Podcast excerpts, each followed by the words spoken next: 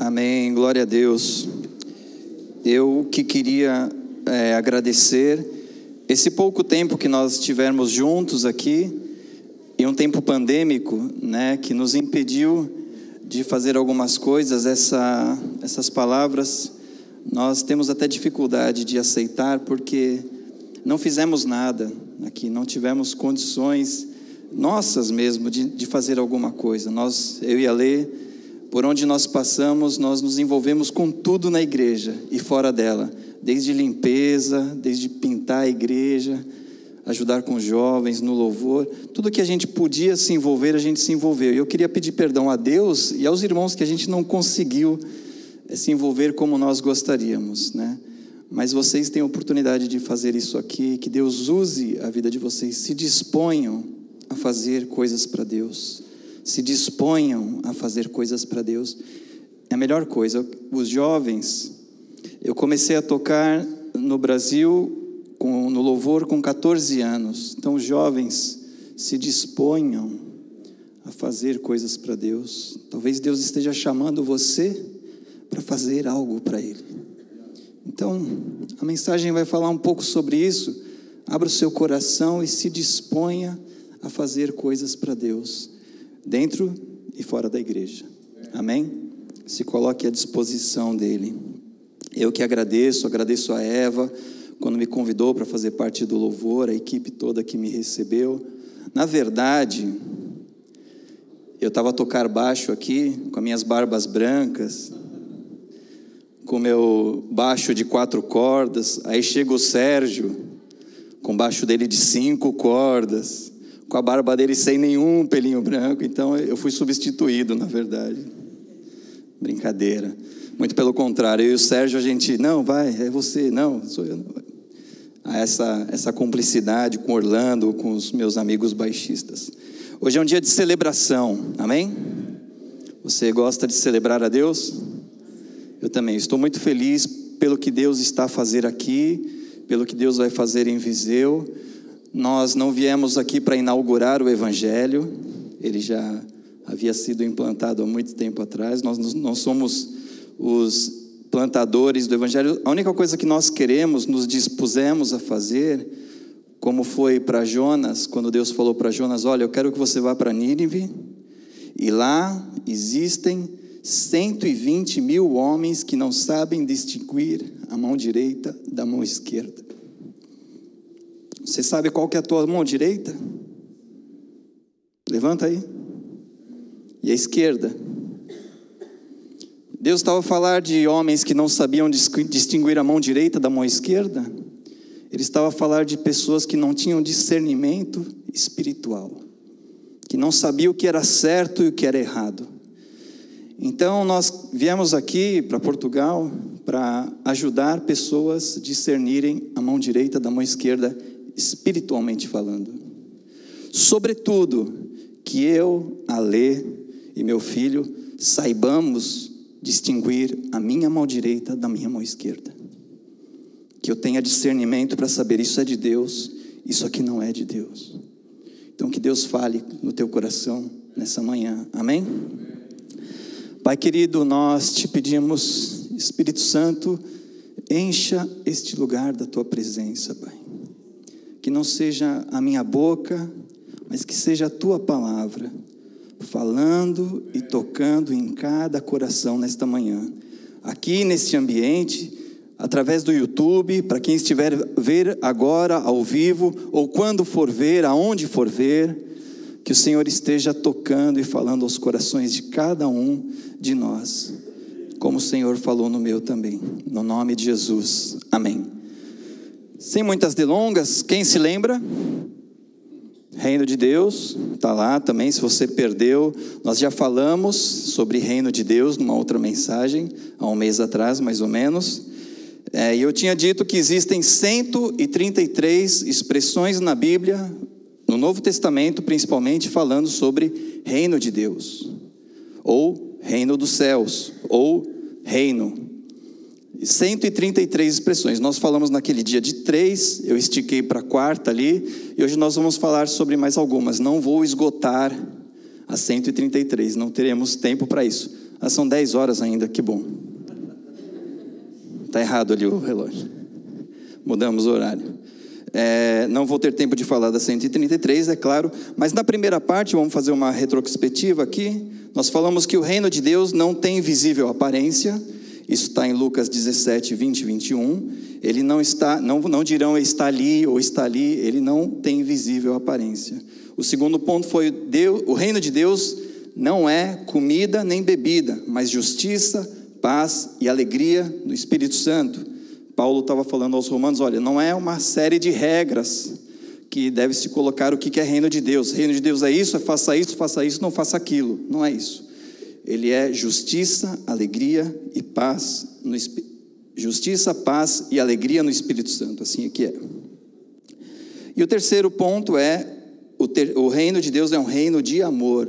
Quando Paulo escreve aos Colossenses, ele nos tirou do, do reino das trevas e nos colocou no reino do seu amor.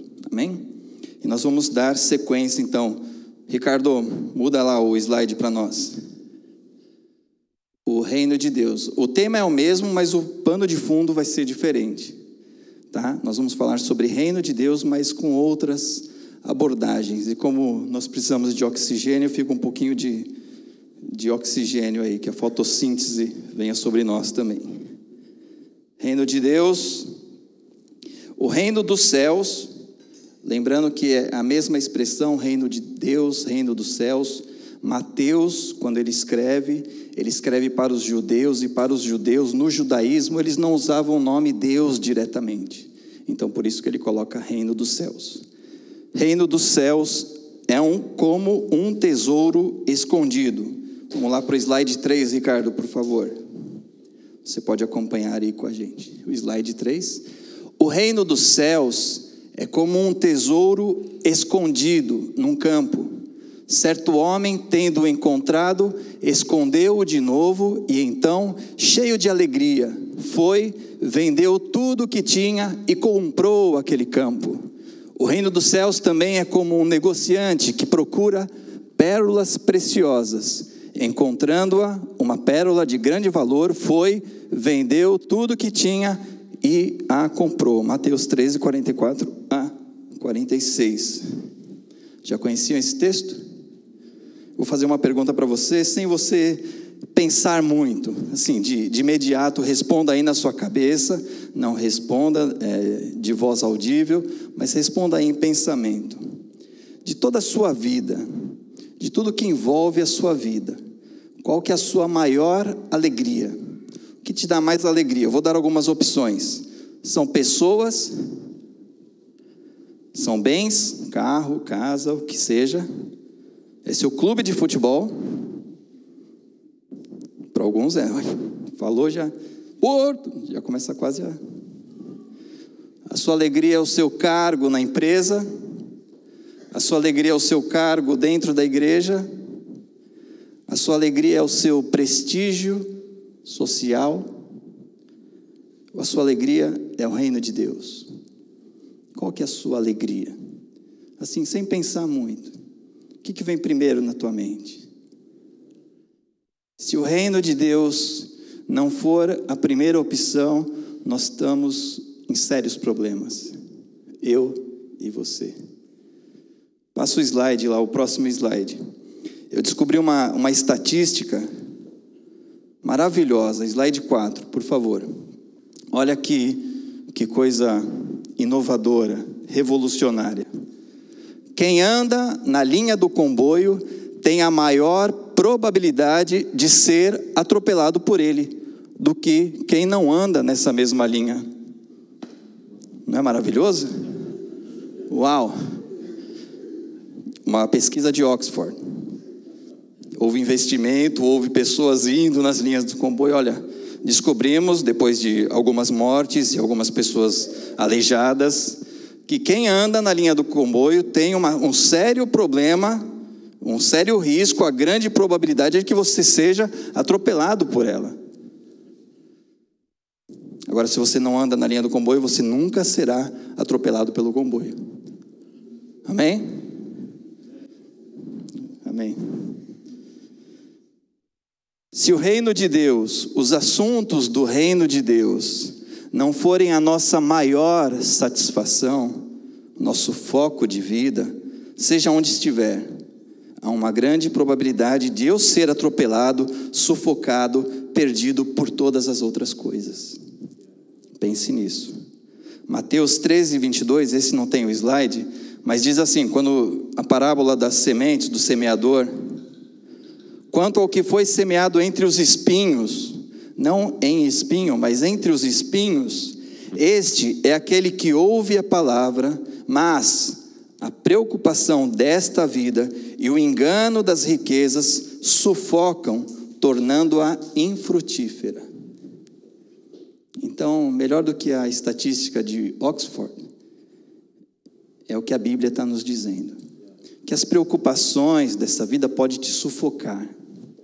E se a tua prioridade não for o reino de Deus, você corre o risco de ser atropelado por esse comboio.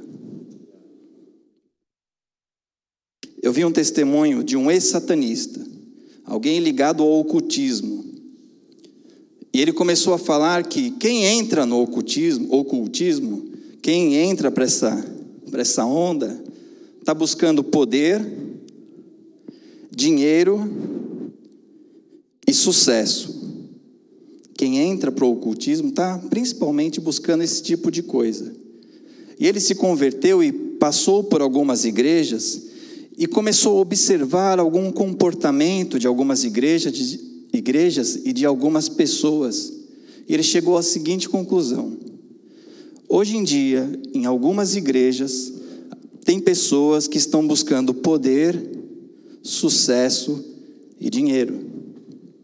Ou seja, não mudou muito de uma placa de religião para outra. Hoje em dia, as igrejas no Brasil, no mundo, estão buscando outras coisas que não são o reino de Deus. Que eu e você possa ou possamos despertar e buscar o reino de Deus. Amém? É para refletir, é para pensar. Que eu e você possamos buscar mais desse reino. Não se iluda, às vezes nós buscamos as outras coisas achando que o reino de Deus será acrescentado. Busque todo. Mateus 6, 33, não está aí. O que, que diz lá? Buscai todas as coisas e o reino de Deus vos será acrescentado. É? É? É o contrário. Buscai o reino de Deus e todas as coisas vos serão acrescentadas. Tem gente buscando todas as coisas, esperando que o reino de Deus seja acrescentado. E há um engano nisso. As coisas do mundo é um pensamento que nós achamos, ah, o mundo é da porta para fora. As coisas do mundo é um pensamento que às vezes ele está instaurado na minha e na sua mente aqui dentro da igreja do Senhor, onde deveríamos buscar o reino de Deus. Em casa, lá em casa, eu, agora nesse momento de, de transição, eu estou em casa, não estou trabalhando na empresa onde eu trabalhei até certo dia, até certo mês. E a minha esposa está trabalhando em casa, fazendo o, o teletrabalho. E às vezes de manhã, às vezes não, todos os dias. Minha, esposa vai preparar o Tony para ir para a escola, já tomamos café. E sabe o que eu vou fazer? Aspirar a casa. Vocês aspiram casa? Lá em casa a gente aspira todos os dias. É um toque que eu tenho, que a Lê, se não, é, se não sou eu, é a Lê que aspira. Todos os dias nós aspiramos a casa. Às vezes, antes de levar o Tony para a escola, antes das nove horas, eu estou lá. E na nossa casa nós temos a bênção de ter o sol batendo pela janela todos os dias, nessa semana, na outra o sol é bem de frente assim para nossa, para as janelas todas do apartamento, né? Graças a Deus, nós adoramos isso. Aí quando eu abro a janela, a persiana, sabe o que acontece? A luz do sol. Ele nasce ali, Pedro, perto, você sabe onde eu moro? Ali atrás daquelas montanhas, nasce ali e vem bem de cara assim para a gente. Tem guarda-roupa, guarda o fato ali, o guarda-fato com espelho, então fica. O vampiro não fica em casa. Mas quando a gente abre a persiana de todos os cômodos, bate a luz do sol ele está baixinho ainda, ele bate assim no chão, não sei se já aconteceu na sua casa, mas ele revela todas as poeirinhas que estão lá. Já aconteceu isso? Quando bate aquele sol, ele parece que a, a poeira ganha até, vira o Hulk, né? Ela fica, realça ali a, aquela poeirinha minúscula. E nós temos que ir lá com o aspirador. Dá mais trabalho limpar nessa hora, que a gente vê tudo, fica mais, mais paranoico ainda. Você já precisou aspirar a sua casa com essas poeirinhas todas à vista? Isso te incomoda ou não? Todos os dias nós aspiramos, dia sim, dia não, a gente passa esfregona em toda a casa também. E às vezes acontece de nós estarmos no, no tapete ali, um tapete com aquela altura, e às vezes a gente ouve uma pecinha do Lego. Hum. Aí sabe o que eu tenho que fazer? Porque é uma pecinha que a gente que é de um Lego que ele gosta muito, eu tenho que abrir o saco, rasgar o saco, pinçar ali a pecinha do Lego para poder montar de novo. Já viu a quantidade de poeira que tem no saco do aspirador de pó? Hã? Nunca abriram? É coisa minha? Só, só eu que abro para buscar o Lego? Quando eu abro, não acontece, já, já não faz mais isso. Quando eu abro, tem tanta poeira lá dentro, eu falei, não é possível que tem tanta poeira na minha casa. Lê, você foi para a praia aspirar a areia do mar, o que, que você fez com isso? Se nós deixarmos essa poeirinha ali, ela vai criando uma massa, vai virando uma alcatifa na sua casa, se você não aspirar. E nada melhor do que a luz para iluminar, a luz, a palavra de Deus, para iluminar a sua vida, falar: olha, tem uma poeira ali, precisa aspirar. Olha, tá vendo aquela poeirinha ali? Tem que aspirar. Mas se deixar hoje, tudo bem, aspira amanhã, ok. Mas amanhã se aspira. E se eu não aspirar, vai criar uma, uma crosta ali, que depois vai ficar complicado, vai te fazer mal para a saúde, inclusive, vai te causar problemas respiratórios. Nós precisamos abrir as janelas da nossa alma e deixar a luz de Deus entrar e falar: Deus, transforma. Tem poeira aqui. Tem uma poeirinha aqui. Tira, vamos limpar essa poeira. Que a palavra de Deus possa ser essa luz e limpe essa poeirinha toda que está dentro de nós. Que o reino dele seja mais do que a nossa maior alegria. Que tudo onde estivermos envolvidos haja manifestação desse reino Consequentemente, este reino seja a nossa única alegria. Eu vou repetir. Que o reino dele seja mais do que a nossa maior alegria. Alegria número um, reino. Alegria número dois, tal, tal, tal. Alegria número três, trabalho. Alegria número quatro, meu carro. Alegria número cinco, não sei o que, a comida. Que o reino dele esteja envolvido em todas essas esses pontos que você colocou como segundo, terceiro, quarto, quinto lugar. Consequentemente, o reino de Deus é sua prioridade em todas elas. É minha prioridade na minha casa, com a minha esposa, é o reino de Deus que está aqui. Com o meu filho, é o reino de Deus. No meu trabalho, o reino de Deus é minha prioridade. Tem que passar por esse filtro, tem que passar por essa peneira, senão seremos atropelados pelo comboio da vida. Segundo ponto. Quem é o maior no reino dos céus? Mateus 18 é o quinto slide. Vamos lá. Mateus 18, de 1 a 4. Naquele, me, naquele momento, os discípulos chegaram a Jesus e perguntaram: Quem é o maior no reino dos céus?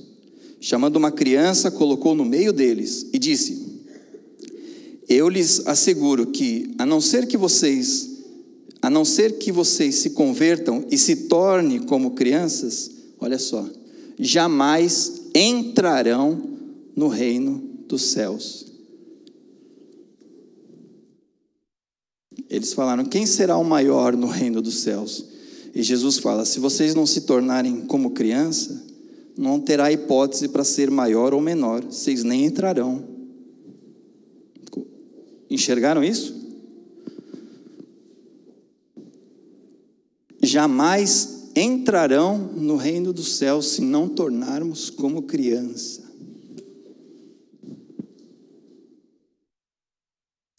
Esse eu vejo que é um mal da humanidade.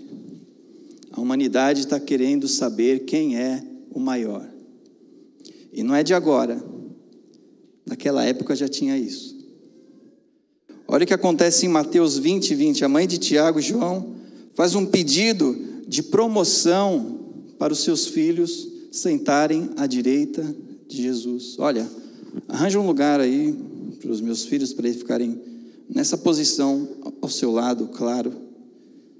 A preocupação de dela era que os filhos fossem ocupassem uma posição de poder. A preocupação dos discípulos era saber quem seria o primeiro no reino dos céus, quem é o maior. Ora, nós tivemos aqui um debate entre nós e nós queríamos saber quem que é o, a, de, a de maior posição aqui no reino dos céus. É, algumas pessoas vão para a Bíblia olhar e, e encontram aquele texto de Coríntios que Paulo fala: olha, é, Deus instituiu primeiramente apóstolos, segundo, já não lembro. O primeiro é só o apóstolo que me importa, que é o primeiro. Espera aí que eu acho aqui. Espera aí. Que eu estou pulando aqui. Depois eu volto e falo. Eu vou chegar lá, vou chegar lá, senão vai embaralhar tudo. Paulo queria saber quem que era o primeiro, apóstolo, mestre, quem fala em profecia, quem fala em línguas, quem serve, né? Paulo coloca assim, primeiramente esse, segundo, e algumas pessoas olham para isso, é isso que eu queria dizer, olham para isso e dizem, primeiro é o apóstolo. Depois é uma, é uma pirâmide. Lá embaixo são os diáconos. Mas primeiro é o apóstolo. É uma, um olhar equivocado sobre essa leitura. Porque Jesus faz uma outra leitura sobre quem é o primeiro. Quem é o primeiro tem que ser o último. E eu queria contar uma história aqui para vocês da minha vida. Eu Nasci em lar evangélico, eu tenho 42 anos, nasci em 1978. No meu tempo, eu nasci em lar evangélico, fui para uma igreja, era de uma igreja metodista, e aos sete anos fui para uma igreja batista. Minha mãe quis levar a gente para uma igreja batista que tinha uma escola dominical com crianças, todo aquele envolvimento muito fixe e fomos para essa igreja batista. Quando chegou aos 14 anos, eu cantava na época no coralzinho, quando criança, e depois com os 14 anos eu comecei a fazer parte do louvor. E nesse movimento, nos anos 90, minha adolescência foi nos anos 90, não sei quando foi a sua. A minha, qual foi a tua? Quantos anos você tem? 41 também teve a, a, infância, a adolescência dele nos anos 90. E lá em São Paulo tinha aquela coisa do, do, do dos festivais de música gospel. E toda segunda-feira, uma determinada igreja fazia uma reunião de evangelismo, como aqui vai ter praticamente aqui online. Fazia lá, e na época, Cláudio, com oficina G3, com resgate, com uma turma toda dessa e toda segunda-feira tinha reunião com esses gajos lá, tocar rock and roll cristão, e num ambiente de duas mil pessoas, toda segunda-feira. Eu ia em algumas delas, eu achava aquilo muito fixe, né? Rock, começando a tocar, e via tudo aquilo, e chegava o momento do apelo, era maço de tabaco jogado, drogas jogado aqui, pessoas se convertendo naquela altura. Era um movimento maravilhoso, fantástico. Só que teve um, um clique que deram nesse movimento gospel lá no Brasil, que começou a virar comércio. E o que eu vou falar aqui não é tão gostoso e não é tão bom de ouvir.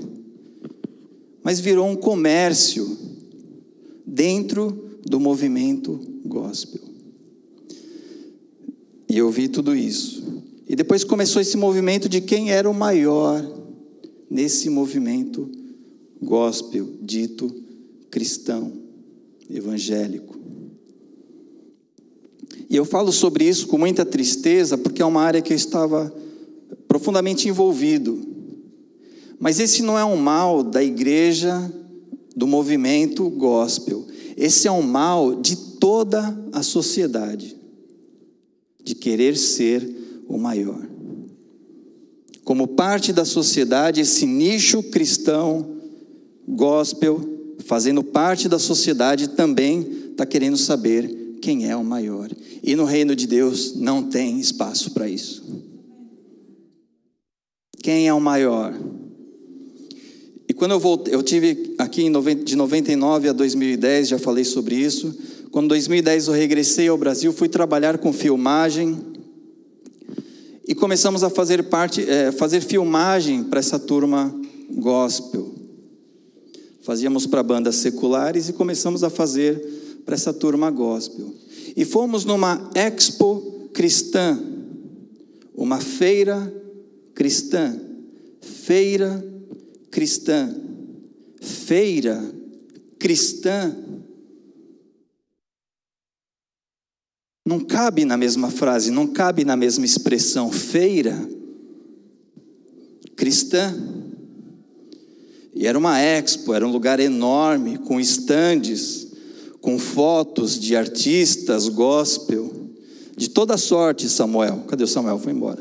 Daqueles que a gente conversa. Olha, viu aquele? Tinha lá, todos eles. Dentro do seu quadrado, dentro do seu estande, com a sua foto maior possível. Nós entramos num desse estande para falar com uma cantora, que tinha a foto dela enorme, e nós fomos falar, entramos no estande, entramos, falamos, olha, eu queria, eh, tinha uma senhora ali na porta, eu queria falar com a, com a cantora ali do, dessa aqui, essa, não vou falar o nome, queríamos falar com ela. Ela falou, sou eu mesma. Eu olhei para a foto, olhei para ela, olhei para a foto, olhei para ela. Peraí. Tem Photoshop demais aqui, não tem não? Tem muito efeito nessa foto aqui, né? Na minha cabeça, claro. É muita promoção. Não sou eu mesmo. O gajo do Photoshop é bom lá, viu? Deu uma editada, tirou as rolguinhas, colocou tudo bonitinho para ficar na foto bonito para saber quem que é o maior. Isso estou falando de reino de Deus. Isso é o reino de Deus. Isso é o avivamento no Brasil e no mundo. É isso o avivamento que está acontecendo por aí. Isso me entristece. Quer saber mais? Quer que doa mais? Numa rádio em São Paulo, cristã, eu como cantor, eu quero que minha música toque nessa rádio. O que, que eu faço? Olha, você é o dono da rádio? Sim, sim. Eu queria tocar, que uma música tocasse nessa rádio. O que, que é preciso fazer?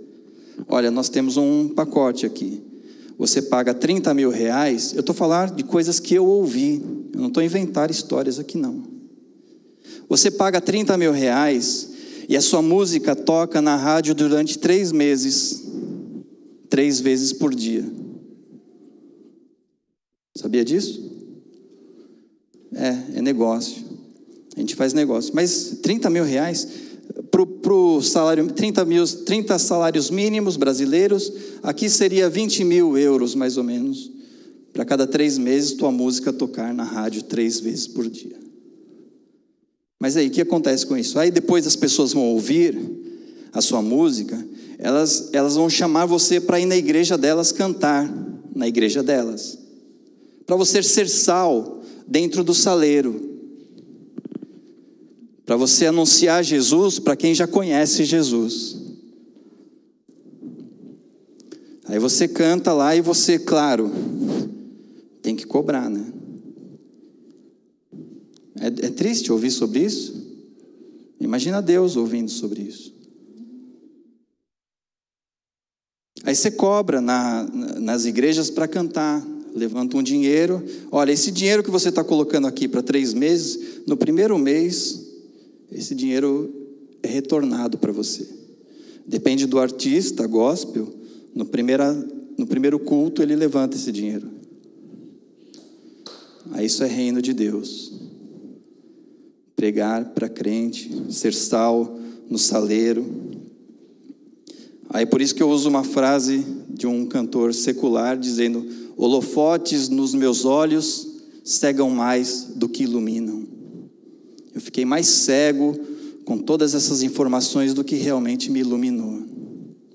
E isso é, eu estou falando de um nicho que eu conheço, que eu fiz parte, de forma superficial, mas esse nicho, esse pensamento, ele está inserido dentro da minha casa, dentro do meu trabalho, dentro da, das escolas, em todo lugar, esse nicho, aonde que eu tiro vantagem? Aonde que eu tiro vantagem? Que Deus tenha misericórdia de nós. Isso para não falar de outros tantos. Um vídeo de uma menina cristã. Deixa para lá. Que Deus nos livre de um avivamento assim. Que Deus nos livre de um avivamento assim. Eu lembrei de Paulo e Silas na prisão, cantando na prisão, louvando a Deus na prisão.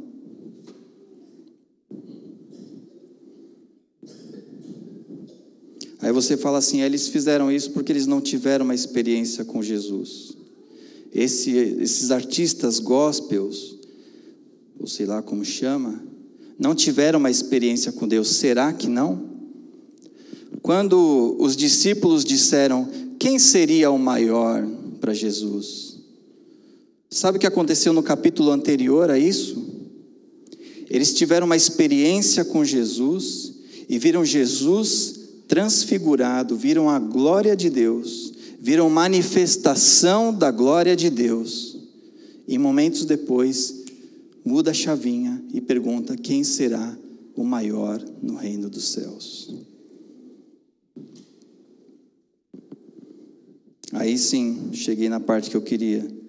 Primeiro apóstolos, depois profetas, mestres, os que realizam milagres, os que têm dom de curar, o que tem dom de prestar ajuda, o que tem dons de administração e os que falam em diversas línguas. E isso que Paulo coloca não é uma hierarquia. Não tem quem que é o topo da pirâmide no reino de Deus? Não tem. É todo mundo no mesmo é tudo servo uns dos outros. Todos servos uns dos outros. Você serve nessa maneira ele outro serve daquela outra maneira. A diversidade na maneira de servir. Simples assim. Que esse sentimento demoníaco de querer tirar vantagem em tudo, de querer ser o maior, caia por terra no nome de Jesus. Que essa síndrome de Lúcifer caia por terra em nome de Jesus. Síndrome de Lúcifer. Do reino de Deus, gente, do reino de Deus. Quando Deus fala para Jonas, ele fala: Vocês devem, Jonas, você deve anunciar o evangelho para 120 mil homens que não sabem distinguir a mão direita da mão esquerda. Que eu e você saibamos distinguir espiritualmente a minha mão direita da mão esquerda, em nome de Jesus. Lembra quando Jesus lava os pés dos discípulos? Lembra disso? Foi na última ceia, foi perto da Páscoa. Ele lava os pés dos discípulos e sempre se fala sobre isso, sobre a humildade do Mestre de Jesus, se colocar como servo e lavar os pés dos discípulos. É um fato notório que deve ser observado e ter atenção sobre isso. Mas existem outros comportamentos que também devemos observar. Quando Pedro fala assim: Olha, não, os meus pés o Senhor não vai lavar. E Jesus fala assim: Se eu não lavar, tu não tens parte comigo. Então ele fala: Então lava a minha cabeça, as mãos, faz tudo, então, lava tudo. Aí Jesus fala: Não, vocês já estão limpos, só precisa ser lavado os pés. Isso é mais do que um ato de humildade, é um ato de humildade, mas tem uma linguagem espiritual aqui para mim e para você. Esse lavar os pés, é, eu lembro da, da minha mãe, minha mãe ela é pastora aqui, dirige uma igreja em Monção, mas lá em São Paulo ela fazia esse trabalho, mas era cabeleireira, manicure e pedicure, não sei como chama aqui, mas cuidava dos pés, das mãos, fazia unha, né? Eu não sei se você se tem alguém que trabalha nessa área aqui. Tem. Minha mãe falava que quando ia limpar os pés ou lixar ou fazer a unha dos pés de algumas pessoas, tinha determinadas situações que chegava a embrulhar o estômago dela. Porque tinha pés e tinha pés. Eu quase que comprei uma rebarbadeira para ela, para. Para tratar de um pezinho lá delicado. Imagina Jesus lavando os pés dos discípulos. Sabe que tem essa história de andar em estrada de terra, de sandália. Isso deve sujar bastante os pés. Olha, lembra aquele caminho que você nós estávamos passando, distraídos, conversando? E tinha ali as cabras da quinta do seu Manuel, que fez aquelas sujeirinhas e você pisou. É, precisa lavar isso daqui agora. Precisa lavar. Vamos ter que lavar isso daqui. E eu fico imaginando a situação constrangedora de um e do outro, de quem lava e de quem precisa ser lavado. Isso para não falar dos cuidados hoje em dia eh, de pessoas que estão em, em lares, que as enfermeiras têm que limpar os idosos e limpar tudo. E a situação de humildade de ambos os lados, de quem limpa e de quem é limpado, de quem tem que ser tratado. É uma situação desconfortável a gente ser tratado, mas precisamos. Precisamos deixar essa luz entrar e olhar para cada uma das poeirinhas e limpar essas poeirinhas e fazer parte desse reino. Sabe aquela música infantil a gente cantava lá na igreja metodista? Cuidado, olhinho que vê. Cuidado, olhinho que vê. O nosso Salvador está olhando para você. Cuidado, olhinho, o que vê. Aí tinha a mão. Cuidado, mãozinha, o que pega. Depois tinha a boca. Cuidado, boquinha, o que fala. Cuidado, boquinha, o que fala. A gente podia colocar: cuidado, pezinho onde pisa. E hoje em dia com a internet, cuidado, o olhinho que sai te acessa e tantas outras coisas. Na caminhada, nós precisamos tomar esses cuidados, porque essas poeirinhas, elas vão impregnando em nós. Nós já conhecemos a palavra, eu aceitei a Jesus, eu amo a Deus, mas na caminhada, nós precisamos cuidar onde nós pisamos. Amém? Nessa perspectiva, quem que é o maior, quem que é o menor? Todos do mesmo tamanho. Para fechar esse tópico, já vamos encerrar a mensagem. Tiago 1:27, esse não tem slide também, diz assim, Tiago 1:27, a religião de Deus, o nosso o nosso Pai aceita como pura e imaculada é esta: cuidar de órfãos e das viúvas em suas dificuldades e não se deixar corromper pelo mundo, não deixar essas poeirinhas tomar lugar e ter atitudes de cuidar das viúvas, dos órfãos, do necessitado de uma forma em geral. Temos que fazer trabalhos como sopa solidária, como tantos outros que precisamos fazer e ser luz, ser sal fora do saleiro. Amém? para terminar, o slide 6. Eu só vou ler e já vamos terminar. No princípio era aquele que é a palavra, e ele estava com Deus e era Deus. Ele, eu errei ali, ele estava com Deus no princípio. Todas as coisas foram feitas por intermédio dele. Sem ele, nada do que existe teria sido feito. Isso João capítulo 1, de 1 a 3, falando sobre Jesus no princípio, no Gênesis. Ele já estava lá. Em Lucas 1, 33 disse: E o seu reino não terá fim. Sabe quem disse isso? O anjo Gabriel para Maria, dizendo: O reino dele não terá fim. E em terceiro, e ele reinará para sempre. Apocalipse 11, 15. O reino de Deus é do Gênesis ao Apocalipse. Que eu e você possa, que nós possamos nos conectar com esse Rei eterno. O resto passa. A mensagem acabou. A reunião vai acabar. O reino dele não acaba.